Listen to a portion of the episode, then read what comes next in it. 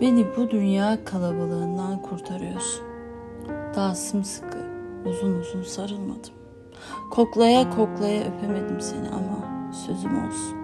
Bu sefer tanışmamıza bir çay demleyelim. Sen otur izleyeyim seni.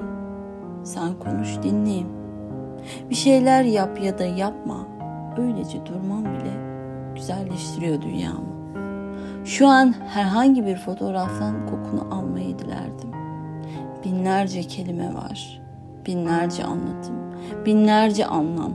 Ama seni oturup nasıl anlatacağımı bilmiyorum. Bir gün anlatabilsem bile doyamayacağım kesin.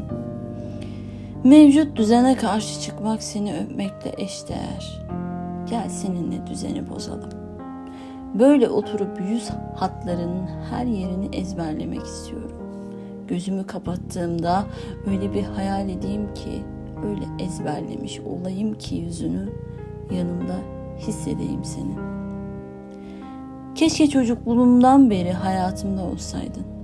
Bütün oyunları seninle öğrenseydim. Yazmayı, okumayı seninle öğrenseydim. İlk dert anlatışım sana olsaydı.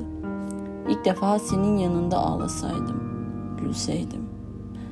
Saklambaç oynarken yere düşerdim. Ben dizlerimi kanatırdım.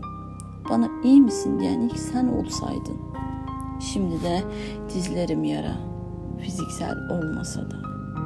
Ve iyi misin demeni beklemeden. Senin iyi olman için dizlerime hiç bakmadan canım yansa da sana koşacağım. Koşuyorum da. İnsanın en güzel anısı çocukluğu olurmuş ya.